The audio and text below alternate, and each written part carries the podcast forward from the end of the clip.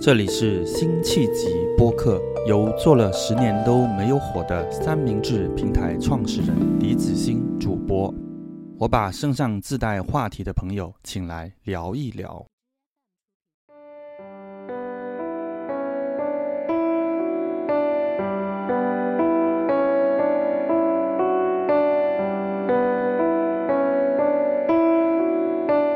大家好，欢迎来到辛弃疾播客的新一期。从这期开始呢，我会开始一个伦敦的小系列啊，因为我是呃从今年一月份呢就搬到伦敦来了。那我一直对伦敦这个城市呢是很感兴趣。呃，我十年前呢在伦敦大学学院就 UCL 读过一个硕士。再加上我又是一个非常传统的这个英国球迷，所以我就一直对英国啊、伦敦的文化都特别感兴趣。那十年之后呢，这个有机会来到这里啊，再度开始这个生活，其实也觉得蛮奇妙的。尽管现在这个疫情确实是很厉害，这个时候就是怎么说呢，也是一种像有点实验性的这种生活。那样，包括前两天我在那个朋友圈说，我这个时候。送孩子小学，然后要记下来，就有点战地记者的感觉。那么，我想此时此刻生活在伦敦的很多呃中国的朋友们，其实可能也都有类似的感觉，因为我们毕竟中国人，我们还是比较重视这个保护自己的。但是，呃，各种各样的朋友在呃这个时候呢，呃，因为工作的机缘、学习的机缘啊，跟伦敦这个城市。还不离不弃啊，产生了很多很多的关联。那我今天我就要邀请了一位朋友啊，赵思琪，他目前在伦敦在餐饮行业做的非常有趣的工作。那思琪跟大家打个招呼吧。啊哈喽，大家好啊，辛弃疾的播客朋友们，大家好，我是思琪。对，很高兴今天那个子欣请我来这边啊，谈一下就在伦敦的一些生活，还有当下在疫情期间的一些感受吧。对我们今天的聊天呢，其实呃可能会主要的内容是讲到伦敦的华人餐饮的一些现状，因为思琪是行业中人，非常了解。那呃我相信呃在伦敦或者英国求学的小伙伴。或者工作的小伙伴知道，这咱们这个中餐肯定是生活中不可缺少的一部分。虽然你肯定不是每天吃，但是你呃多多少少在这边又去寻找这个家乡的味道。加上伦敦本身又是一个非常国际化的这个大都市，这里边确实有很多来来往往的人，那他们也同样对这个呃中餐或者说我们说 Asian food 感兴趣。那这里边肯定也人在开始在创业，在做一些事情。那我们平时呃比较多的都是通过呃自己去吃啊，就像作为一个顾客这样去体验。但但是作为我自己就很好奇，说这种行业的这种 insider 啊，在里边在在这个伦敦的这种中餐行业工作，大概是一种什么样的一个一个感觉？我们先听这个思琪说说看，你是因为什么机缘能够去接触到在伦敦的这个中餐的这个行业的？哦，我这个机缘真的是呃非常不可思议吧？呃，怎么说呢？就是我在读研究生的时候，大概就是一八年那会儿，当时是面临就是要写论文嘛。呃，在写论文的刚开始呢，我就是整个也不知道写啥，然后呃比较觉得压力很大的一个状态。然后那时候我觉得我应该要去做一个兼职。就是缓解一下，所以我就投了一些简历到一些餐厅，就是是呃随呃那个随便的投了一投，结果呢就是被一家就是包，就是大家可能知道，就伦敦一家做台湾挂包的一个餐厅，然后他们就联系了我，然后我就去嗯面试了，结果呢我就面试上了他们的厨师，然后我就机缘巧合的走进了厨房，就是去。尝试了那个作为一个专业厨师是怎么样的一个生活状态，然后在那边做了大概有半年的时间，然后那个就是一个呃像是呃华人做的一个中餐厅这个样子。从那以后呢，我就又辗转就进了另另外两家餐厅，就做了一些呃从厨房到管理啊到其他的方方面面的一个工作这样。这个太奇妙了，就是，呃，因为我们平时听说的故事，就是说学生去餐馆打工的有，但一般就是说端盘子。那说怎么样能一下子面试上进去后厨当厨师呢？是因为你本身很有天赋，还是你有这样的基础吗？呃，我觉得可能是刀工还不错吧。哦，你当 现场就面试了你的刀工吗？没有，先是跟那个他们的 head chef 就是聊了一下，大概聊了一下，说哦，我没有什么经验，没想到他让我去试一下工，所以我就单独又去试了一次工，就跟着直接就进了厨房，然后直接就直接就给了我一个岗位，然后让我做什么事情。当时我记得应该是有切洋葱，然后切香菜，就是切各种各样的东西。然后他觉得嗯，刀工还可以。那天早上又可能比较机灵一点，然后就过了。然后他就让我去上班了，就那个就开启了我在厨房的一个工作。对，哇，我觉得那挺厉害的。就是切洋葱，坦白讲，我真的没怎么切过，因为我觉得那个真的很容易流泪。我就前两天切了，都就觉得，那你第第一天就是这么挑战的一个工作，你同时要把它切的优雅，又让自己也有有很优雅，不能够被刺激到，你是怎么做到？你平时有这个切洋葱的经验吗？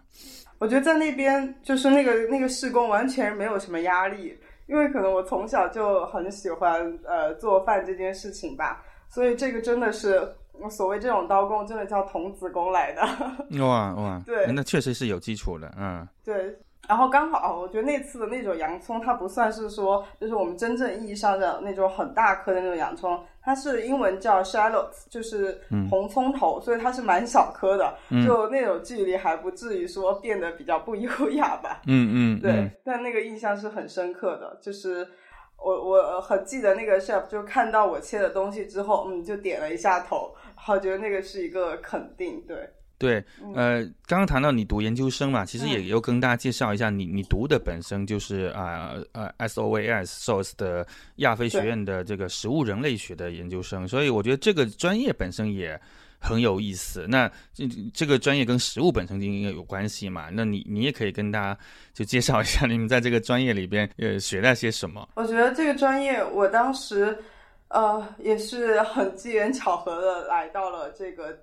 就是来报了这个专业，其实就刚刚谈到说伦敦嘛，其实我最开始是对伦敦或英国没有什么向往和了解的。其实我来这边的话，仅仅就是因为机缘巧合下知道了伦敦有这样一个食物人类学的专业。那么他就是所教授的呢，其实也是从就是怎么说，从比较从社会啊、经济或文化的角度去剖析食物背后的一些呃关系，这样子。对，像我们就之前也有跟别人讲到，其实比较采用的是那种专题式的教学，就每个每一周就会有一个 topic，可能这一周我们的 topic 就是呃食物进化史，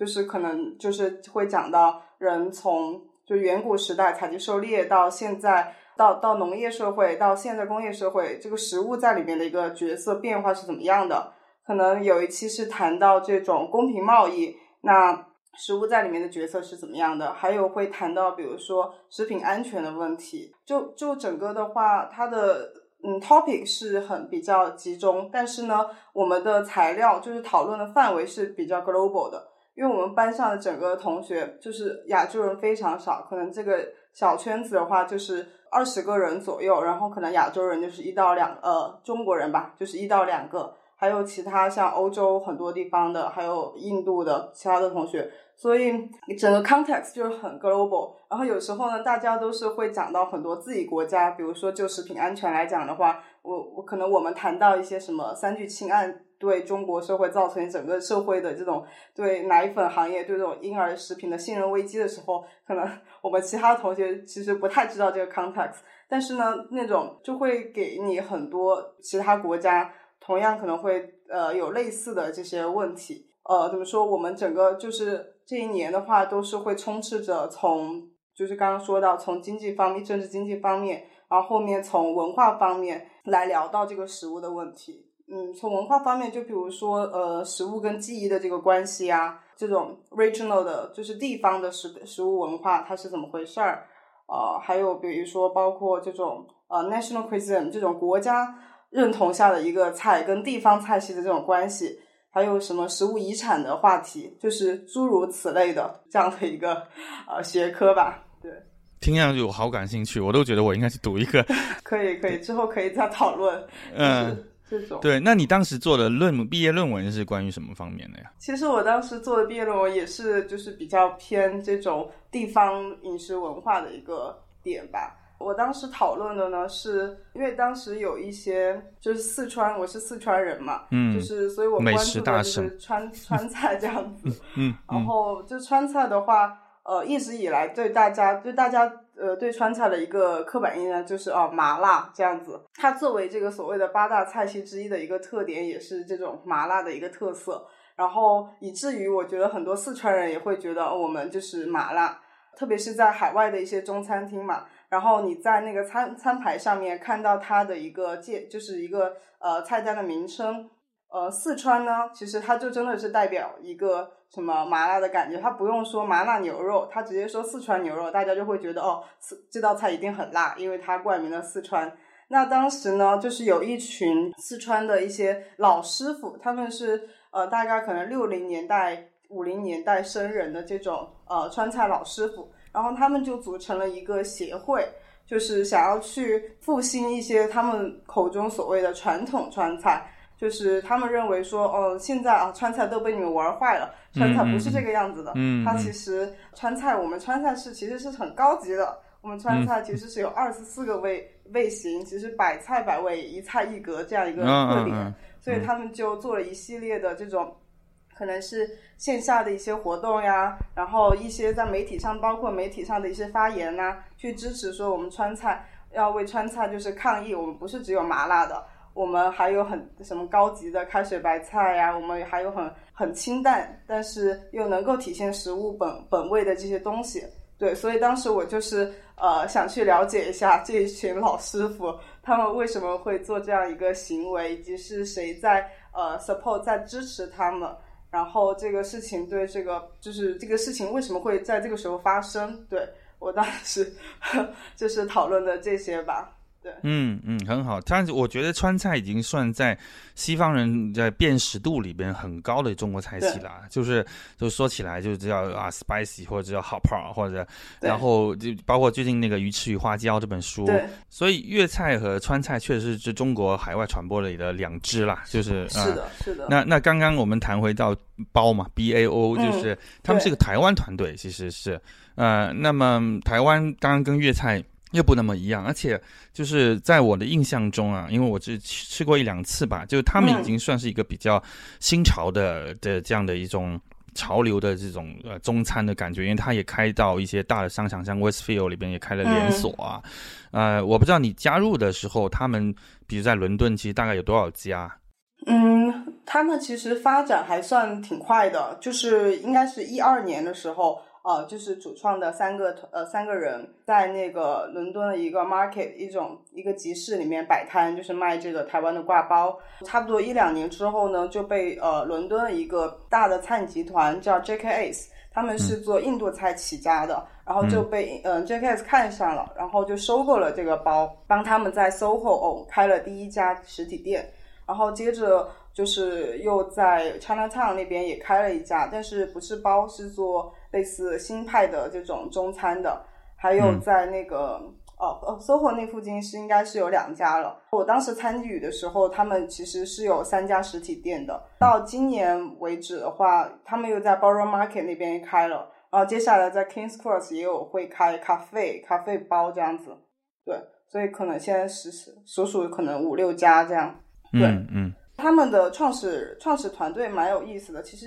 嗯，很多人就是也不太了解他们到底是一个什么样的创始团队。有一些人就会说是留学生吗？还是啊什么台湾人？就是媒体上的报道也写的不是很清楚。其实我觉得他们能够成功，跟他们团队其实真的是非常密不可分的。怎么说？就是他们其实是蛮有本土的思维的，因为这三个人呢，就是。呃，他们的关系是怎么样？就是主唱的这个女生呢，一个是一个台湾人，她是十四岁的时候就从台湾来英国求学，这样子在这边学艺术。然后那个著名的包的那个 logo，那个包 man 就是他毕业时的一个作品，孤独在吃包的一个男男生。那另外的两个呢，一个男生就是他的 partner，然后另外一个女生呢是他这个这个男生的姐姐。他们两个呢是香港人，但是呢是这边二代的一个华二代的一个华人的样子。他们原本父母也是在这边开餐厅的，所以他们这两个人呢就基本上就嗯中文也就基本上是不太会说的，所以其实算是英国人这样，所以他们的思维和人脉资源都是比较英国的，都是。嗯，对对对，确确实这个有关系啊，就就是它又是港台合璧，然后再加上一个英国的这样的一个一个基础，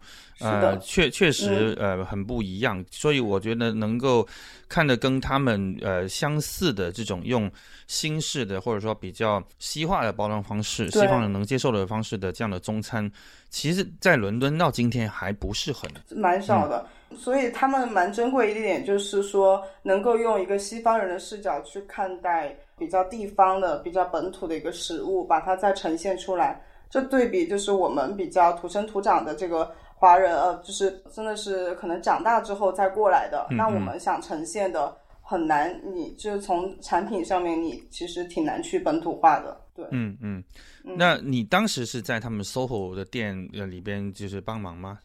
嗯，没有，我当时就是在那个他们 China Town 的那一家店，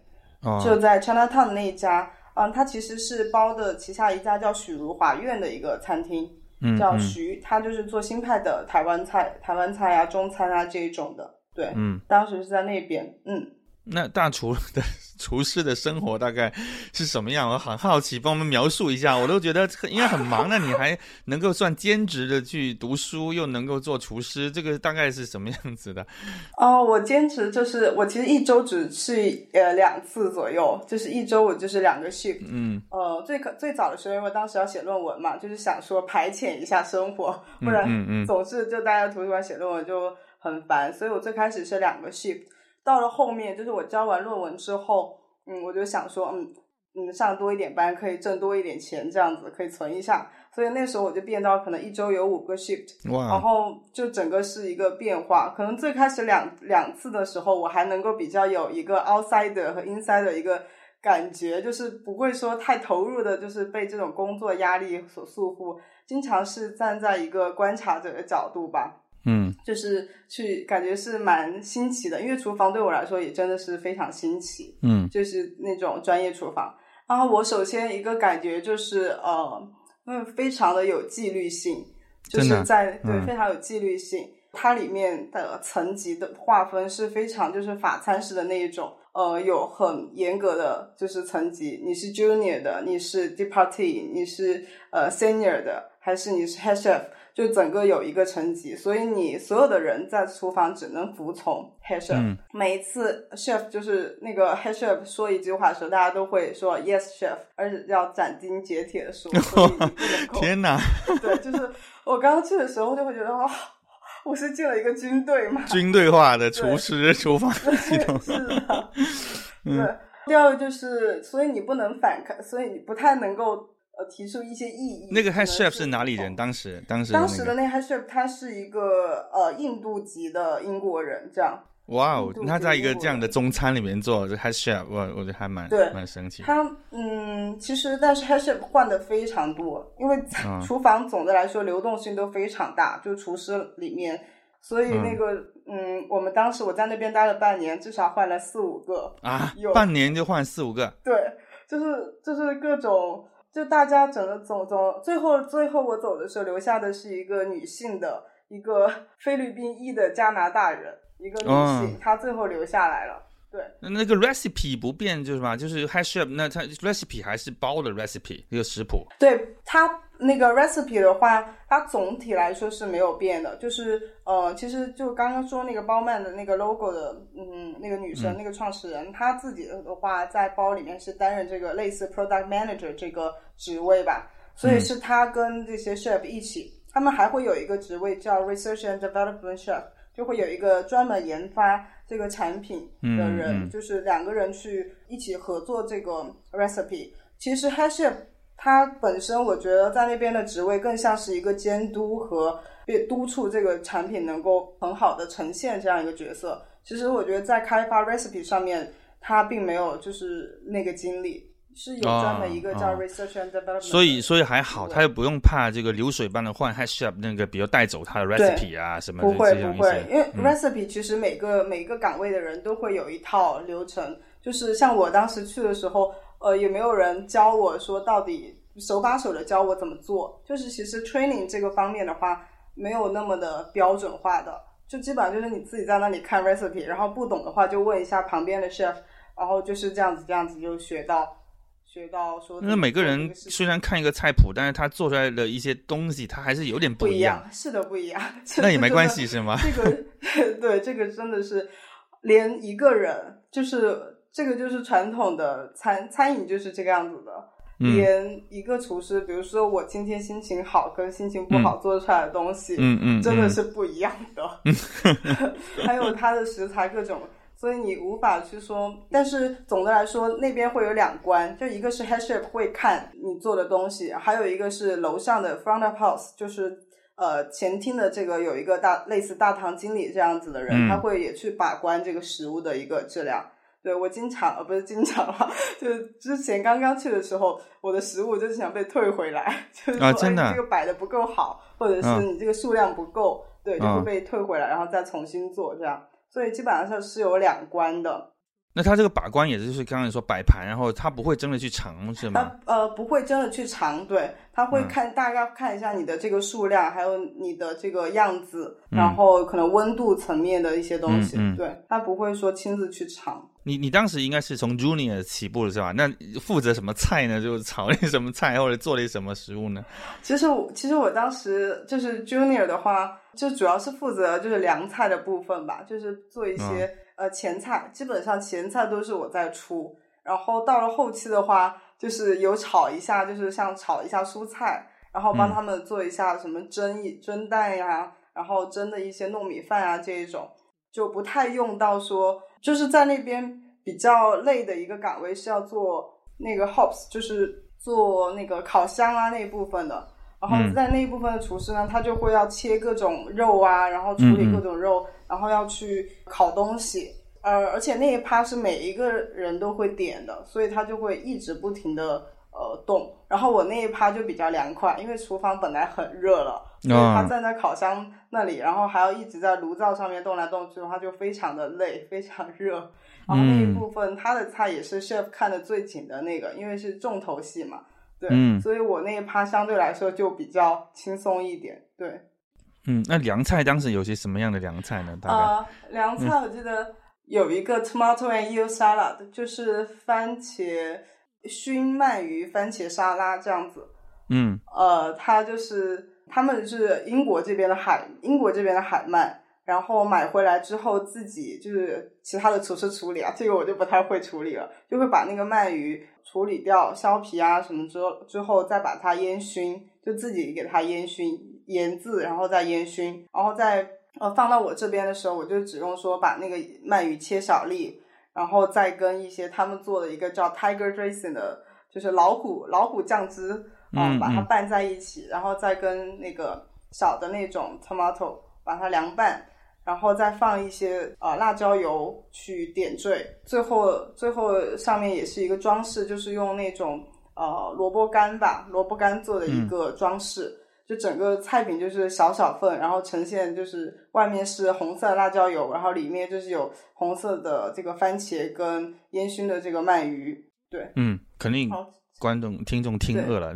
但是听上来还是很西式的一个，不算是中式的那种前菜。它是它的很多食材，它有它有结合一些英国的呃食物，然后有一些台湾的食材。对它整个就呈现是很西式的，就是有点它是有一种 casual fine dining 的那种感觉吧。嗯，对它人均其实，嗯，人均的话一般也能吃到四五十磅，如果不含酒水的话，所以其实还蛮，嗯，还 还还就是蛮贵的。对，嗯嗯，包不便宜的，我知道。对，是的。那你你当时拎的炒菜就没有中式厨房那种明火大火油锅那种有吗？它有的，有的。因为像它，它有一些菜吧，就比如说时蔬嘛，就是炒时蔬，就是菜心，炒菜心，它就会有这样一道菜。然后那就是要用炒锅去做。然后还有就是他们包的一个呃，就是徐当徐的一个特色，就是它的煎饼，就是做的那个馅饼，还有芋头饺。那它这两个都是要先蒸，然后再去上锅煎。嗯，还有它也有做麻婆豆腐来的。啊，它的麻婆豆腐也是是用铁板去做的，嗯，然后对这些东西的话，都是要用到那个炉灶的。那你就像那个拍那个视频里边那种大火那种，大家穿的一个就是吧白色的那种厨师服，然后拿一个那个在火上那样的翻滚的那种啊，有有没有那种我场面？我我最我有炒炒菜的时候就是这样子的，他就就那个感觉真的是特别，就特别有那个感觉。电视剧，对，尤其是就是当时忙到非常忙的时候，每个人都是真的是全程都是在你的那个 flow 里面，你的工作流里面，嗯就是你。嗯，从你的台子那个台面到那个炉灶那边，然后迅速的从那个冰箱里面拿三颗菜，然后你扔进蒸箱，蒸十秒钟，然后迅速的呃在锅里右手放油，左手放菜，再放一勺那个嗯呃蒜蓉，再放一点调料，然后就是颠十秒钟，好再摆盘，就是整个过程中可能就是一分钟，需要很快，对，真的前台会催单是吗？会他们会有会会会催的，那个？head chef 就会催，然后那个前面也会催，对，尤其是人很多的时候，就是呃，所以后面就是挺崩溃的时候，就是一直催你，嗯就一直催，然后呃，面前的单又很多的时候，然后那时候嗯就是只能是你要保持冷静，不然就不知道嗯做出来会是什么东西。就整个人就像上了发条那样子是的是的真的是上了发条一样的感觉。呃，而且是怎么说？因为我们那个厨房，其实一个一天会招待，好的时候能招待一百五十个人的一个厨房，呃，嗯呃一个餐厅，它的厨房其实不是很大，嗯然后整个工作的人其实就是六个人左右，嗯在厨房六个人要 serve 一百五十个人，就是我们那家餐厅是这样子的。然后我们那六个人里面的话，我跟另外一个台湾的女生，其他的人都是男生。就是她那一个女生呢，她就是做嗯点心的，比如说饺子啊，然后芋头饺这一种，其他的都是男生干，因为就是真的挺挺挺活挺累的。呃，直到后面来了一个西班牙女生，哇，超超级强悍的，她非常能，她就很能干那个男生的那那一趴的活，对。其他的时候，厨厨房里面就有呃英国人，有英国人，也有、呃印度人，然后还有什么罗马尼亚人，就是非常多元的，很有意思，就是一。个文化，对，很很多元的一些嗯碰撞的一个感觉吧，对。那个他们他们会喜欢他们在做的 food 吗？这么 Asian，这么这么中国的，他们真的尝起来，他们觉得怎么样？哇，其实你你不知道，就是在那些就在那种他专门去这种 Asian 的餐厅工作的一些厨师，他其实可能有时候我觉得他比我我们一些中国人还更了解中餐，或比一些亚洲人更了解嗯亚洲菜这样子，因为嗯他就是呃对食物的，他们真的我觉得真的有时候是用爱发电，就是、嗯嗯就是因为真的工作蛮苦的，而且工资其实没有很高，嗯。然后整个其实很累，就像你说工作像上发条一样，呃，但是大家对厨师这个职业非常尊重，就是在餐厅里面，就是厨师他本身他很尊重他的这份工作，嗯，所以在工作的时候，他整个一个是效率很高，然后第二个就是他对食物如果。就他们最后都会去尝一下自己的东西好不好，如果不好的话，他是也不自己就不会出，嗯对客人也很尊重，对食物也很尊重。举一个例子，就是就是说对呃中餐很了解，有时候我们的我们的那个食物员工餐嘛，员工餐都是我们自己有排班自己去做这样。然后有一次一个英国的小哥，他就做了一顿嗯东南亚的那种 curry 吧，嗯。当时我就觉得哇，他做的是个鱼咖喱，然后我就觉得哇，这真的是我吃过最好吃的 curry 了，然后做的是特别地道，然后嗯他加的香料也很到位，然后我就有去问他就是怎么做的，然后哪里学的这样。然嗯后我就觉得哇，他就是不可想象，就是他们对这个食物的这个热情。以至于后来就是我没有在那里工作，我们有互相关注，像 Instagram 嘛这种，就是他嗯们也其实也一直是在真的是在精进自己的厨艺，会看很多地方的这个 recipe book，看一些食谱书啊，然后也会尽量的自己去，他们很愿意去为了食学当地的食物去中国旅游啊，或者去其他地方旅游，就真的是热情来的。对，嗯嗯，那你当时一个 shift 要工作多少小时啊？连续的那样子？嗯，我们那个餐厅的话，嗯，它是从早上八点钟开始，早上八点到下午的四点半五点左右是算一个 morning shift，就是第一个早班，然后四点半五点左右到晚上十二点就是一个那个 night shift 就晚班，嗯所以我通常就早班或者是晚班这样。嗯，到了后面就是我说我上五个 shift 的时候，我就是一周可能有时候会尝试一到两次的呃 double shift。哇，double shift 真的是超级 kill，真的是要 就是很累。一一个 shift 我都觉得八小时的体力劳动不停的话，我觉得这已经很很夸张了。嗯、就是，而且是怎么说？你在那里的话，嗯、就像那个厨房那种专业厨房，它是不太让你停下来的。就嗯比如说早上一来，然后你就要不停的做你的 preparation，你要做食物的各种准备啊什么的。嗯嗯然后中间如果你可能想要消失一下，呃，可能五分钟左右就会有 shift 问他去哪里了。你停下来，可能你要看一下手机，然后也会有人盯着你，就会给你扔一包菜过来说，啊，这个切一下，就是不太会让你去浪费哇你这个时间。到下午，嗯，每天比较比较正常的一餐就是下午四点半左右那一会儿吃员工餐，因为晚上六点又开始营业了嘛，所以就四点半五点的时候吃饭。那个时候呢，我多想就花半个小时吃一个饭，可是大家就是都是跑两口，又开始继续做自己的事情了，就嗯是真的是一天可能一个 shift 的话，休息的时间可能就是半个小时左右，然后其他时候都是不停的在做事儿的，就是那一种。哦，上面后面到了 double shift 的时候，嗯，因为前面可能习惯一些，到 double shift 的时候，呃，活啊那些都还蛮习惯，就是那个强度，我现在也不知道是怎么过来的，那个那个强度真的是蛮大的。像到了晚上回家之后，真的是很可怕，很可怕的那种状态，倒头你就睡了，然后嗯就是真的是睡死了的那种嗯状态。嗯对，我我觉得这种苦就是真的，就以今天，哎呀，怎么说呢？我觉得就是说我们算是说独生子女一代啊，或者怎么样，我觉得很难接受吧。就是，但不是那么常人能扛下来的。我觉得你嗯真的挺厉害的。我觉得当时真的我是把它当做田野在做的，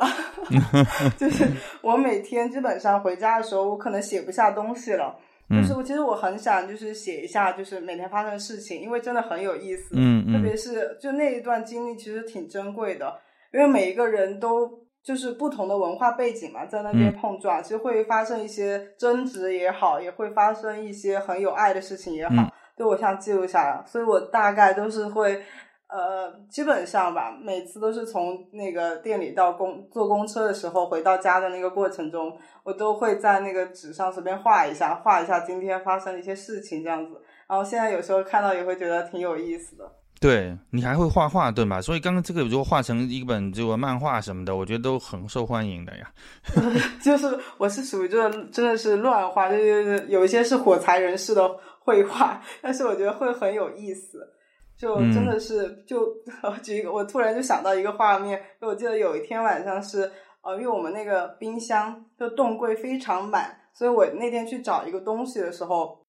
呃，不小心哎拿一个东西，其他东西都掉下来了，然后那一天特别忙，呃，相当于我闯了一个大祸这样子，就是大家就必须来帮我收拾吧。然后当时我就记下来的是，就是发生这件事的一瞬间，其他人的一个反应。有一个人呢，他就是说。哦、oh,，ski，don't worry，I help you，就是很 nice 的一种。嗯嗯然后有一个就是平常就是很命的一个人，然后他就是各种眼神、脸色对你表示一种不满。然后也有人呢是继续做自己手上的活，就没有再管你。就是我觉得那个 反应都挺有意思的，就诸如此类的一些事情吧。对，嗯嗯，那呃。就是刚刚咱们说到这个工作这么辛苦，那当大家都用爱发电嘛。那以在英国来说，就是像你说，厨师是一个非常受人尊敬的一个职业，然后也有像这个以前 Jamie Oliver 这样的网红，成为这种国宝级的这个大师。那你当时那些同事，你后来如果还有联系的话，他们是？继续在这个厨师的这种道路上不断的去做到更好、更大餐厅的一个 chef，还是说像你这样有些去呃做成一些管理或者其他，就不一定在 chef 这、嗯、这一块、厨房这块呢？嗯，我觉得都是都是有的，因为我们当时那个厨房的话，呃，里面的。呃，厨师总的来说都是年就年纪还是比较偏轻的，就像我差不多，就是当时也就是二十四岁左右，他们也就是二十五、二十六、二十七这样。嗯嗯。然后像这一部分的话，包括现在联系到他们也还是还是在这个行业，然后可能还是做着这样的岗位。这一部分人呢，他们就是觉得说，希望吸取更多的营养，就是了解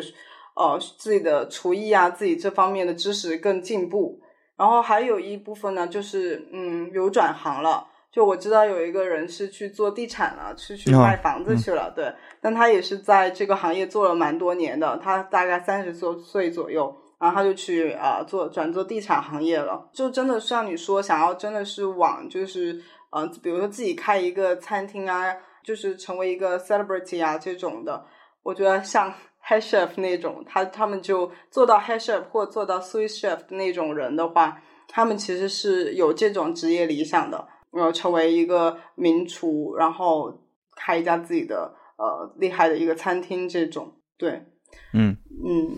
那在伦敦这么多餐厅里边，就我先不会说开自己的餐厅嘛，因为那个涉及到很多经营。就是说我去一个好的餐厅，甚至像米其林之类的餐厅做 head chef，或者做做主要的厨师，这种上升的阶梯，在你看来，这种竞争激烈残酷吗？呃，其实我对于就是就是这种 fine dining 他们的竞争不是特别了解，因为我觉得我的世界可能比较更偏底，就是中中底层这种更接地气一点的这种餐厅吧。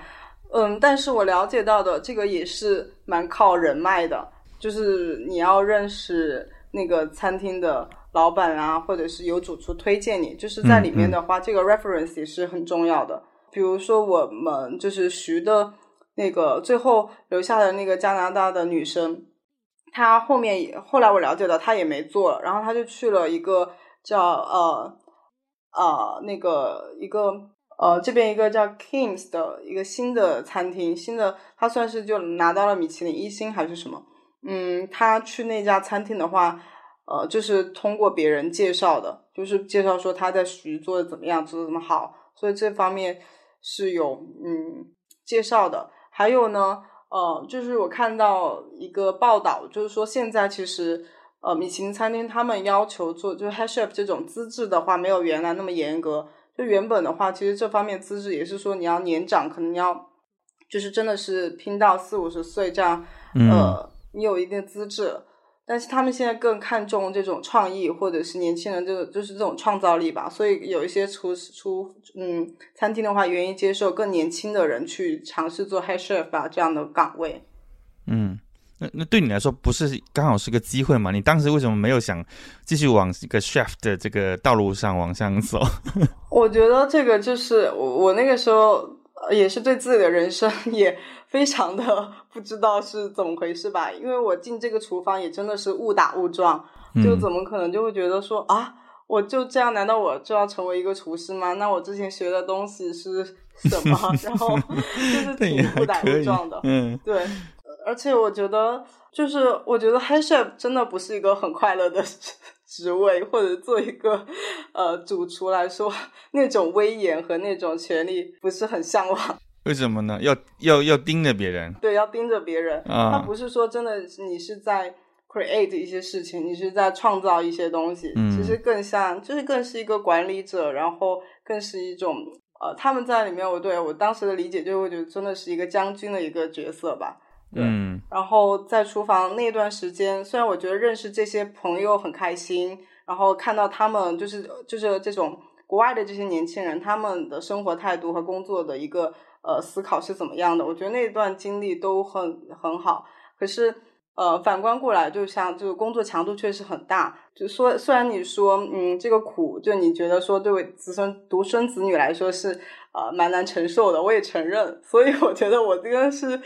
这坚持半年来说，对我已经是一个 limit。然后我也感受到，就是在那里面工作的话，你自己更像是一个机器人，你是每天都是在重复这种。高强度的一个别人就限定好的一个工作，你要做的就不断的提高你的速度去配合，就是这样子。我觉得这就做到一个极限，对我来说就是那个样子了。有时候怎么说，就感觉其实整个体质都是挺麻痹的吧。就比如说 double shift 完了之后，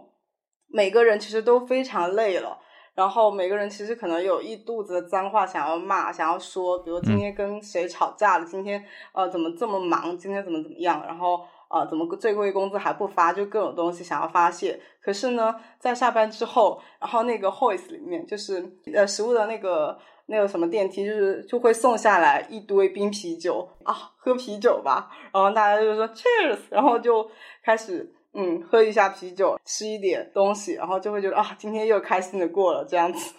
啊，就是觉得嗯很没有意思。对，这种。就有一种麻痹完之后，第二天又开始这样子，感觉好像一切都是挺好的 这种假象吧。呃，那你当时父母他知道你在英国做厨师，他们什么感受？因为在中国来说，就是说啊，你是这个英国的研究生，然后你去做了厨师，在中国的传统谱系里面，这还是有冲突感的。他们怎么看？嗯，对，我觉得其实这种，呃，第一个呢，我我首先说我的父母就对我来说。一直蛮支持我做一些事情的吧，然后他们应该也知道我不是想要长期做这个事情，嗯，所以就没有说说太多的东西。然后我呢，尽量也不会跟他们说我在里面有多么辛苦，这样子就可能尽量的也跟他们说一些这里面发生的一些好玩的事情。嗯，他们也觉得就还好啊。对，还有就是总总的来说，应该他们就不太管我吧，所以就还好，挺好的，挺好的。那那我们就说说你第二段的这个餐饮在伦敦餐饮的经验，就是换了新的一个，就是说做云南米线相关的，但是是以这种外卖为主的，而且你在那边是更多是做管理型的的工作。那我觉得这这段也听起来蛮有意思的，这个可以跟大家稍微介绍一下嘛？哦，可以的，对，就是第二段呢，嗯，这个就是我涉及到我之后就是申请那个 startup visa。就是伦敦英国新出的一个嗯，类似呃初创企业家签证这样的一个事情。在我当时申请这个签证的时候，我就是写那个 BP 的时候，写商业计划书的时候，就去做了一些 research。我希望说能够参与到呃一些真正在做这样事情的一些公司，去看他们怎么做的，然后能更好的完善我的商业计划书。所以我当时就去了，哦，机缘巧合也是去到这一家。做米线外卖的这个公司，在他们那边呢，就是坚持了一个月左右，然后当时我就回国，就是继续办签证的事情了。嗯，后面就是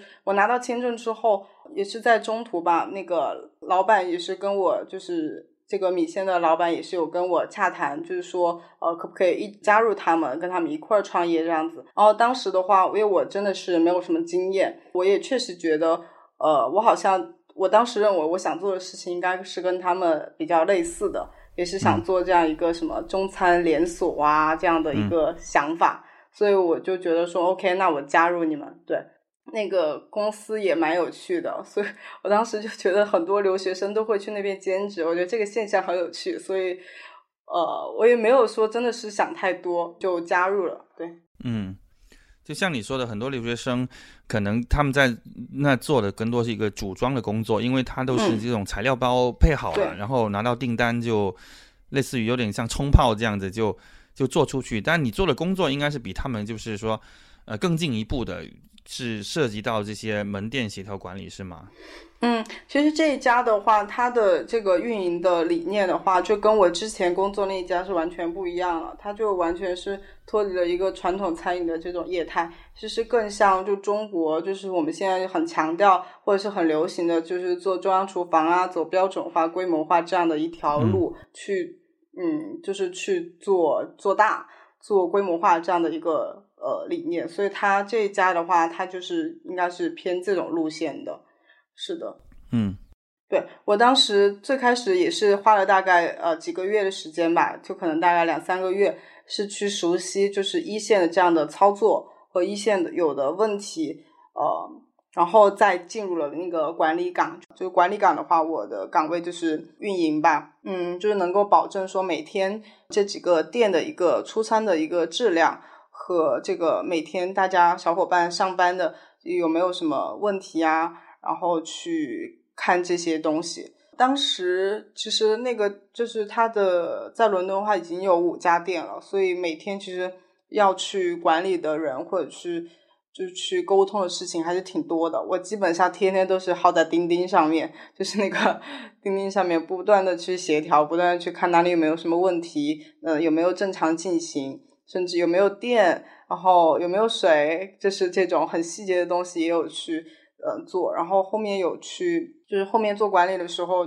除了这种就远程的一个监督吧，还有就是去店里面的日常的巡店，就是看实际的话有没有什么问题啊，有有没有什么需要改进的地方。呃，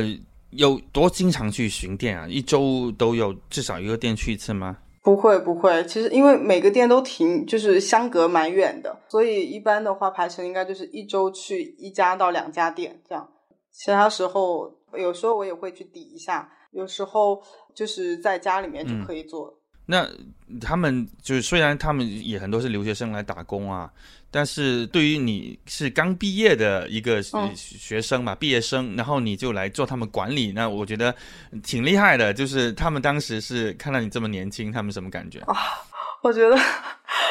啊，当时我觉得在那个就是在工作的时候，有时候我也觉得挺挺挺搞笑。就其实自己就年龄也差不多，但是在那边。就是因为你是一个 manager 的话，你真的是有时候得做出一点 manager 的样子。我私下里面就会觉得，我也跟你们差不多，对，所以所以还是就是嗯，装装样子，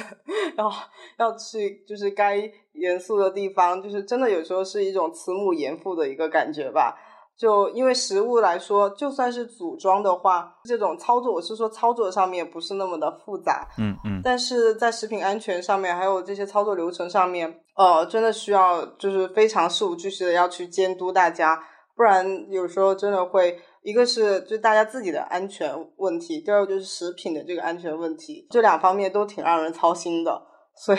就有时候就会扮演一种慈母严父的一个角色，对。我觉得你还是有之前那段非常 intensive 的厨房经历，是确实是其他人没有的。我觉得你那你这方面肯定是经验和话语权还是还是好很多。对，因为对是的，我觉得那段经历蛮有用的。特别是我刚刚去就是这个新的这个米线外卖店去做一线的时候，我真的是觉得太轻松了，就是觉得好轻松呀。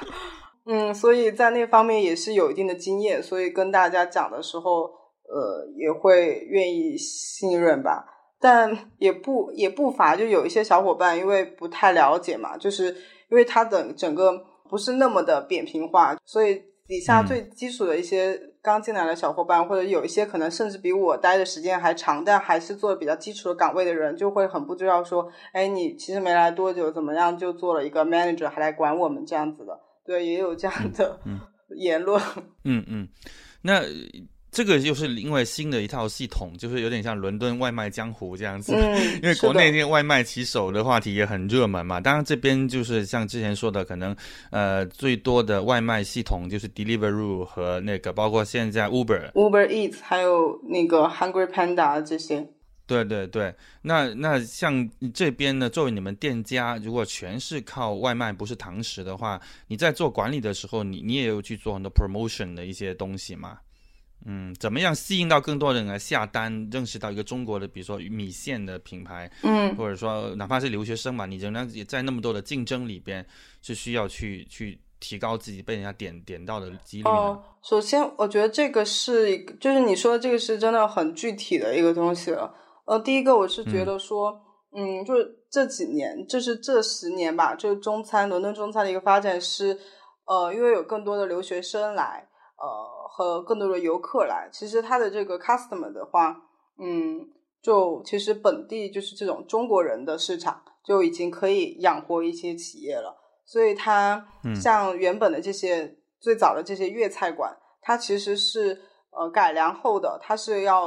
呃适应这种英国人的口味，不得不适应，因为那个时候华人少，或者是华人能消费得起的少。所以他不得不去适应英国人这些口味，但到现越来越到现在的话，这种年轻呃过来的这些华人啊、留学生什么的，他本身就已经是一个较为可观的一个群体，而且在不断的扩大。所以本身来说，这些企业呢，就是这种像我之前在的这家企业，他们的口味的话，其实怎么来说都更加的呃，当就是更加的 authentic，更加的所谓正宗一点，所以他没有做太多的这个改良。因为它能够满足到它的 customer，其实定位更多是在这边的中国人，就是在这第一个阶段的话，能够打下这种中国人中的这个市场。所以的话，呃，它在 promotion 方面的话，就是更多的是直接是对这种，比如学生群体啊，进行微信上面啊什么这种推广，或者是呃去做一些地推啊，各种各样的，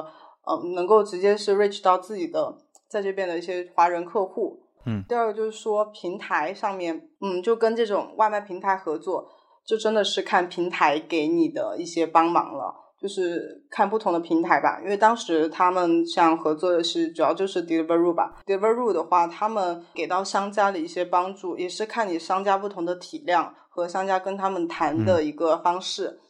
那是那个他能给到的帮助就。也还是蛮多的，就是跟平台这边的东西。那这边具体可能有一些，我觉得他们，我觉得应该也比较介意，所以我就不太好多说。就是没关系，怎么样去真的是通过跟平台合作去 promote。对，嗯嗯，Deliveroo 的创始人也是台湾人嘛，所以有可能他对中餐的这些也是。我我之前就是有看到，就是我就在 LinkedIn 上面之前有看一些工作机会的时候，就有看到 Link 那个 Deliveroo 有专门的一个 Chinese restaurant 的一个。嗯，department 就是对接 Chinese restaurant 的一个 manager 还是什么的，我就觉得，嗯，他们真的是把这个就是专门是做中中国餐厅这样一个部门，就没有说 Korea 啊、Japanese 啊这种，觉得他们应该挺看重这一块的。那就这段经历就是更让让你更综合的就了解到，比如说运营一家。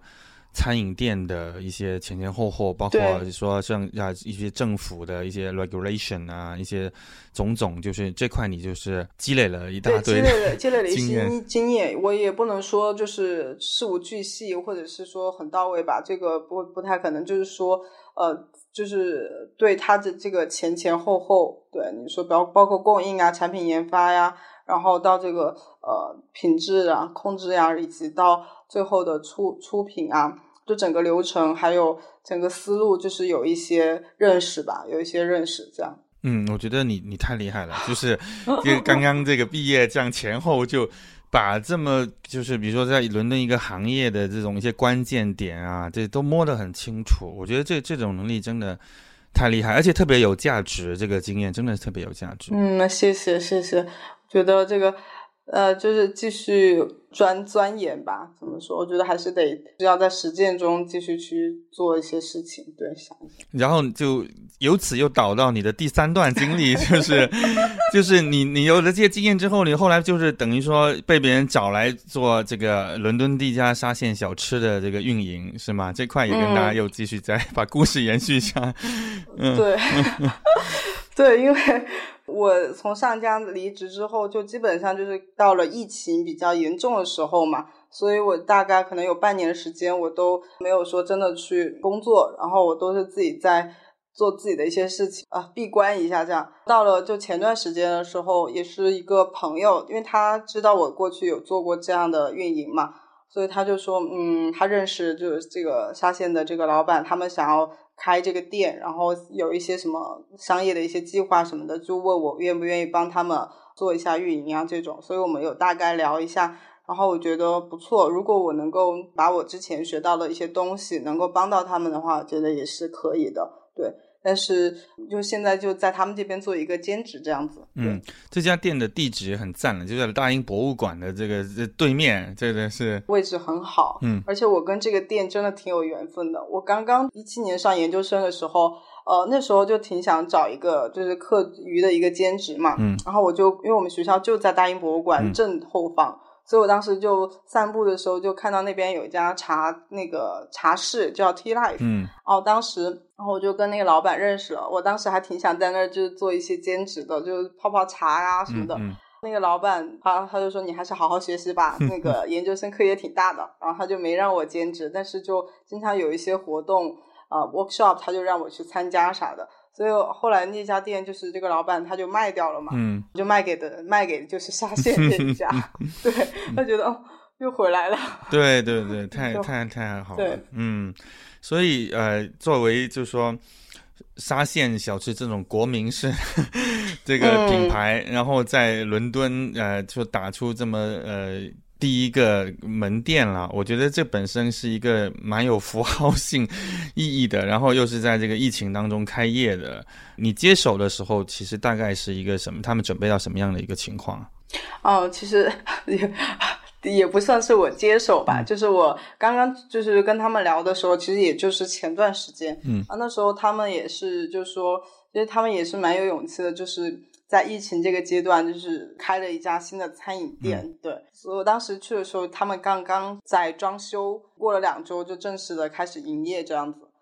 嗯。所以我就是嗯，大概最近就是帮他们做一些呃，像有迎接卫生检查呀，然后做一些准备做一些规范化的一些东西，嗯迎接卫生检查，还有就是做一下新店的一个宣传，包括跟一些博主啊什么的有一些联络，这样子让他们帮忙就是 promote 一下，包括后面可能有加盟商，然后可能也会有一些联系。嗯。那像厨师啊、食谱啊这这些方面，你有还有继续管吗？哦、这方面我就我这这一趴我就完全这次没有在管这些了，啊，包括招聘都是老板，因为就是老板娘自己在做，嗯因为其实这一家的话，怎么说？这家店他们的这个运营的人呢，就真的是，就真的是参与到中餐的这个历史吧。就是在九十年代或八十年代那时候过来的这些福建东南的这些华人，他们可能最开始就是在粤菜厅。在这个 Chinatown 的餐厅打工，嗯，然后到后面有一些人继续在那边做，或者是开了自己的餐厅，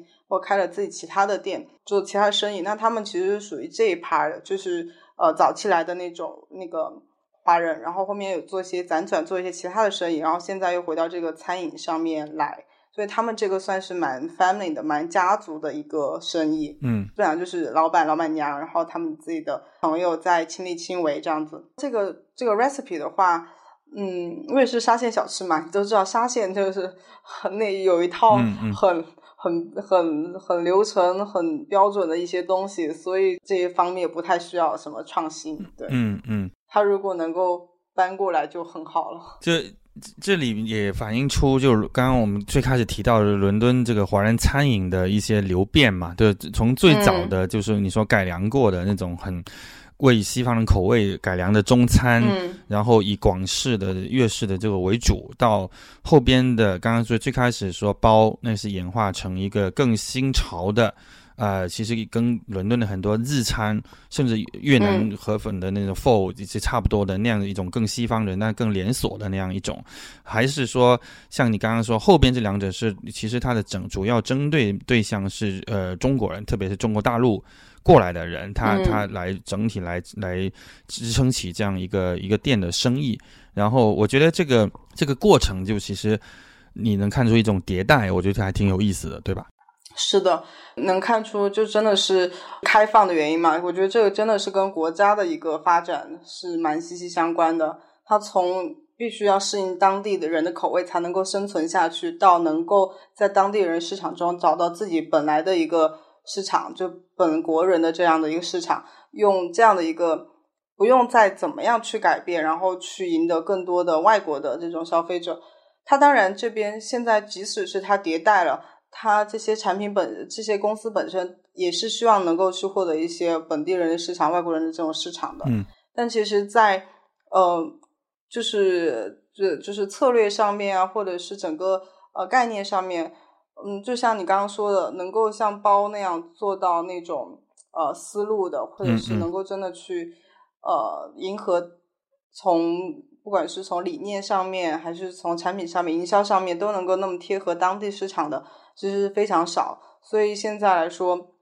嗯，伦敦这几年开的这些，不管是这些地方菜，不管是什么陕西菜，嗯，这些什么凉皮、肉夹馍之类的，新疆餐厅都有重庆对新疆、嗯有对对新疆餐厅、重庆小面，嗯然后这些地方菜系的话，他们更多的时候是能够尽量的保持嗯原汁原味原汁原味的东西，嗯对。那它有可能还是会在这种原汁原味吸引到一部分西方人，特别是那些对中国有渊源的西方人，是吗？对，呃是的，嗯，嗯。那那嗯难道不能够在这个的同时，比如说稍微在设计和标牌上稍微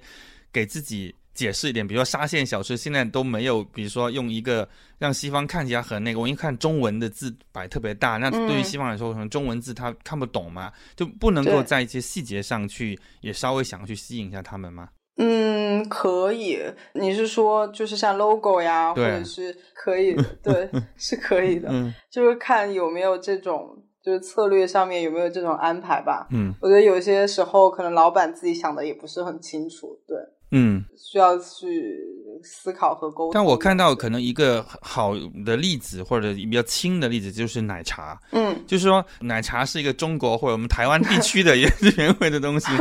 呃，然后对，那是现在因为这个带动起来之后，就是西方人也在跟着排队去买我们的奶茶，就就这这个好像就是说，它好像它不需要像包那样的一个更大的一个系统的包装，那它已经开始占领了一些本地人的市场。嗯，呃，嗯你你你是怎么看奶茶的这种风潮？奶茶的话，其实，在英国就这方面，就在英国原本就有一两个牌子，它是比较早的，嗯比如说那个日出茶太 （Cha Time），它就是它的老板也是一个就是像嗯二代华人这样子，然后也不太会讲中文，然后他也是。就是做一些比较，我觉得他把这个奶茶市场打得蛮扎实的，就是伦敦的、伦敦，包括英国这样一个奶茶市场。嗯，后面进来的一些像嗯这个奶茶的话，就是就 Coco 啊这种也是蛮蛮国际化的、嗯 Coco 跟这个 Happy 那个 Happy Lemon，还有像呃一方啊什么的，好多了，现在真的好多好多。现对他们都是属于就是像加盟过来代理，就取得一些代理权这样子嗯过来的。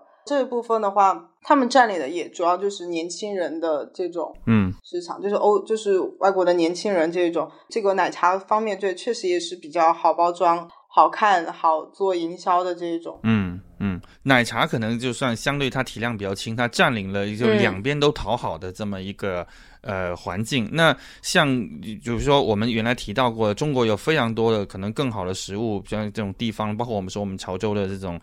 牛肉丸啊、河粉啊，嗯，就是说我之前也说过，那我们为什么不能像越南的 Pho 那样做到那样的一个一种呃标准化，在国际上去打出，包括像呃日料里边有非常多的很好的标准化的东西。那实际上这个确实是在你看来还是一个蛮难的一个。就是不容易达成，对于这个创始人的背景啊，这些各些方面还是很多要求，是吗？嗯不仅是说在产品的这个设计上面，嗯不是那么油腻啊，嗯，然后比较好像说健康一点很，fresh。你看 Pho 那种，一他的那种就摆了一大堆那个配料，看起来都水灵水灵的，然后他就对，抓了就进去，就是他们感觉不像中国那个厨房，就是看不见的一个油油的那种感觉，对吧？嗯是，呃，然后像这个就是你刚刚说的 branding 的方面，然后 marketing 的方面，它都是在英国的这样一个市场里面去打的。嗯。还有一些跟国家之间的感觉也是，像日本菜或者日本文化，在整个国际上面都是懂的，嗯嗯。就是这种很很有质感、很精致，嗯的一个感觉，很精致的一个感觉，所以它能够嗯卖的贵，嗯。能够嗯这样子嗯。去做，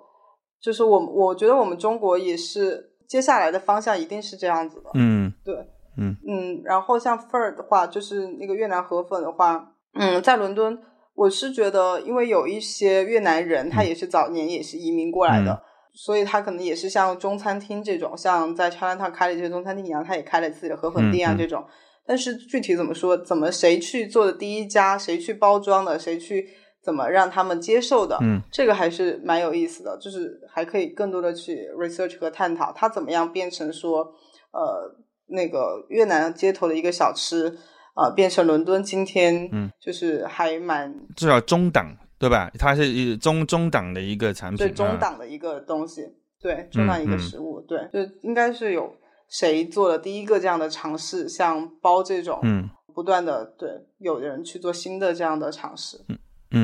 那我们谈谈你个人最想做的一块儿，就是呃，因为你嗯提过你想做 vegan 的，就是这种呃，算是我们这个怎么定义最好，素食还是什么？嗯然后这块我听上去似乎也不是说你一下想做，刚刚说做这种拉面或者 pho 这样的一种，呃，对西式的这种连锁，好像也跟传统的中式的也不那么一样。那这块也还蛮想听听你，就是个人接下来其实呃想做是哪方面的这个餐饮的探讨探索。嗯，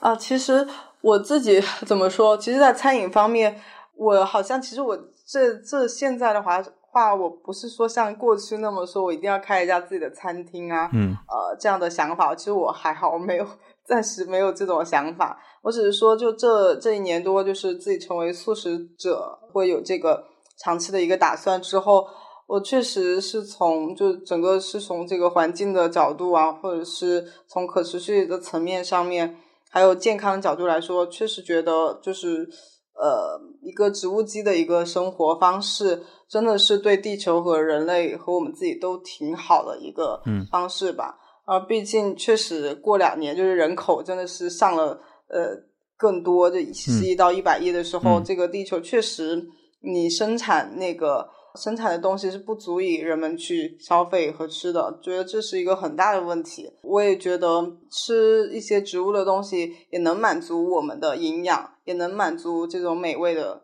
要求。我我其实想做 vegan，也不是说想就是想去呃，就只是说做一个素食的群体，只是对素食的群体提供一些产品或者服务，更多的是还是想给所就大众吧。呃，包括就原本吃肉的这个群体，就做一些就是替代性的一个选择。嗯，就嗯，像之前就大家就是前就很火的像 Beyond Meat 的 Impossible Food 这种，就是他可能做一些植物肉汉堡啊这种的东西。但是在中国的话，我们其实呃传统来讲素肉这种就是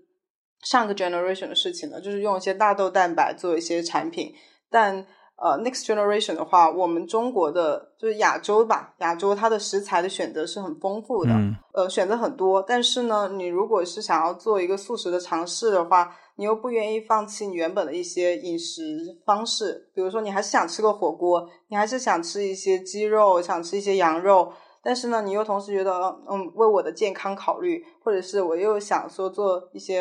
呃，为地球啊做一些什么。保护的话，那我怎么办？所以就是会有一个想说做一些替代替代蛋白产品的这个想法。但是这个替代是怎么样替代？比如说国内经常之前做很多素宴，它是把那个肉甚至口感做的都呃把那个素做的很像肉，比如做的很像个鸡肉，很像一个真正什么。反而我其实我不喜欢那种感觉。我认为如果是做素材素菜的话，它就应该去做原汁原味的那个东西。如果它把它非用一些添加剂，非用一些东西变变成那样。我我其实也是有点不喜欢的，我不知道现在这个潮流是来到哪一代这样子。嗯嗯，现在就是一个是技术的话，嗯，现在主要就是一个叫做植物，就植物肉，一个叫做呃细胞培养肉。那植物肉的话，它就是通过用一些比如说传统大豆蛋白或者绿豆蛋白、大麦蛋白这种这种原料，然后通过一些加工的技术，就什么高压呀，做各种各样的技术把它。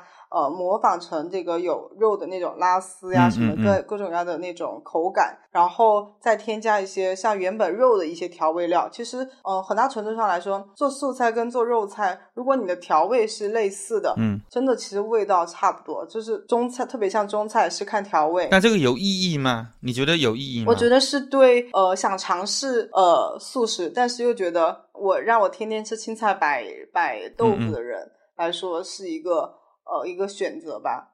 但是就是像你刚刚说的，有一些就是公司的话，其实会添加剂的成分比较多，这个是嗯呃一个问题。对，像我接下来就可能想会做，就想做火锅类的一些素食的产品。我自己就是觉得啊，吃素以来的话，比较难的一点就是。就是火锅的选择，嗯嗯，而且这个是一个蛮大的市场吧。火锅的选择的话，你的呃菜品其实蛮少的。比如说，嗯，没有这个像想要吃一个什么，嗯，过去的那种呃什么千层肚啊，然后那个毛肚啊这种，嗯嗯，它没有办法说现在还没有这种产品去代替它。对，所以你你自己想要在伦敦这边能够开发到这样的。产品吗？那么这这不是在可能这个东西 没有在伦敦，这个是还是做生生产的话是等这个方面技术方面的话，我觉得伦敦和英美可能是呃有一些帮助，但是原料啊还有加工啊这些东西还是得去中国进行，嗯，要去中国探索这样。那你这个阶段是现在在做什么样的一些工准备工作吗？还是？对，我现在这个阶段就是有在呃跟就是这方面有一些朋友，就是有去了解一下这方面的技术，还有这个这个 project 可能性啊，就做一些评估啊这样的东西，然后看一下能不能做一下样品出来。对，那这种投入会大吗？会大，所以 要要找投资。对，嗯嗯嗯，对，然后可以从小的一些东西做起，比如说我其实觉得。做那个产品是一个较后面阶段的事情。目前的话，我会觉得想从底料出发，呃，火锅底料上面的选择出发，就是做一些开发一些纯素的一些火锅底料啊、酱料的东西，同时它又是呃嗯健康的，然后又是呃选择可以很多的。比如说现在其实我们市面上火锅底料就真的就是呃红油的那种辣的跟鸳鸯的或三鲜的这种。但是我觉得火锅底料其实可以更多，嗯，包括其实汤本身，因为火锅底料的汤大家不敢喝的，因为它添加剂啊各种各样的，对对，还有很浓缩嘛。但是我想说，因为素食的话，我的一个体验和朋友体验就是，我们会很愿意喝那个汤，嗯，就是素食火锅底料的汤，所以我会觉得在底料上面可能是我的第一步，就是去做那个素食的一些底料。然后它的这些汤可能是一些药膳的，就是针对可能各个季节不有不同的汤。然后这个汤是你敢喝的，就是你喝完然后你可以涮菜啊，什么都没问题。对，嗯嗯嗯，就感觉这块有很多市场普及的又做，因为如果说素食的人，他们有时候还会呃讲究是动物性油脂啊，还有植物油啊，这这这些都是你得都得告诉到消费者说。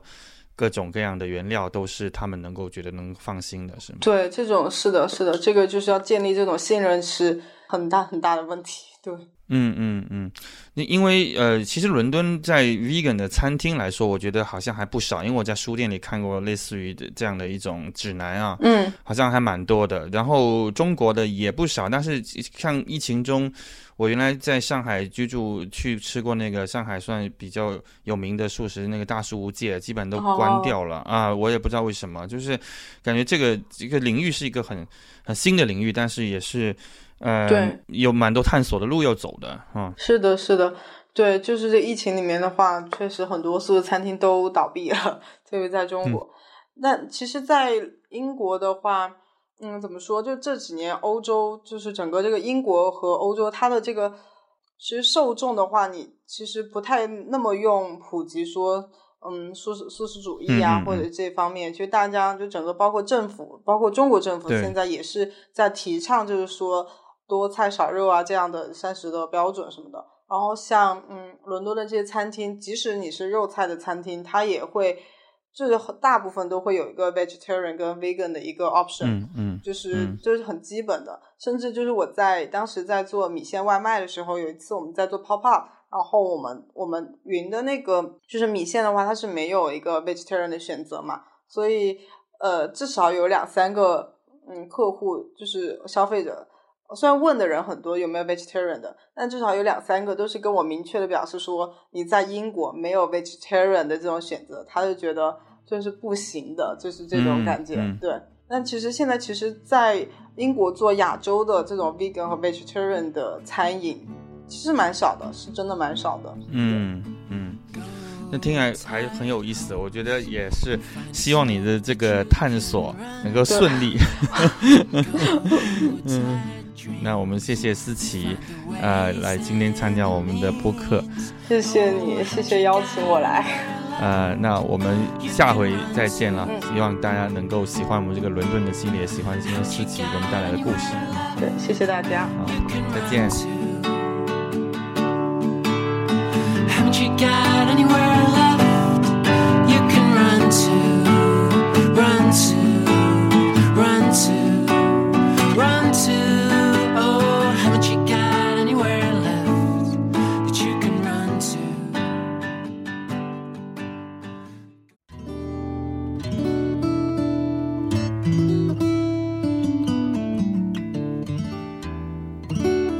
欢迎您在小宇宙和苹果播客平台搜索和关注辛弃疾 Thinkage，您可以留言发表您的评论。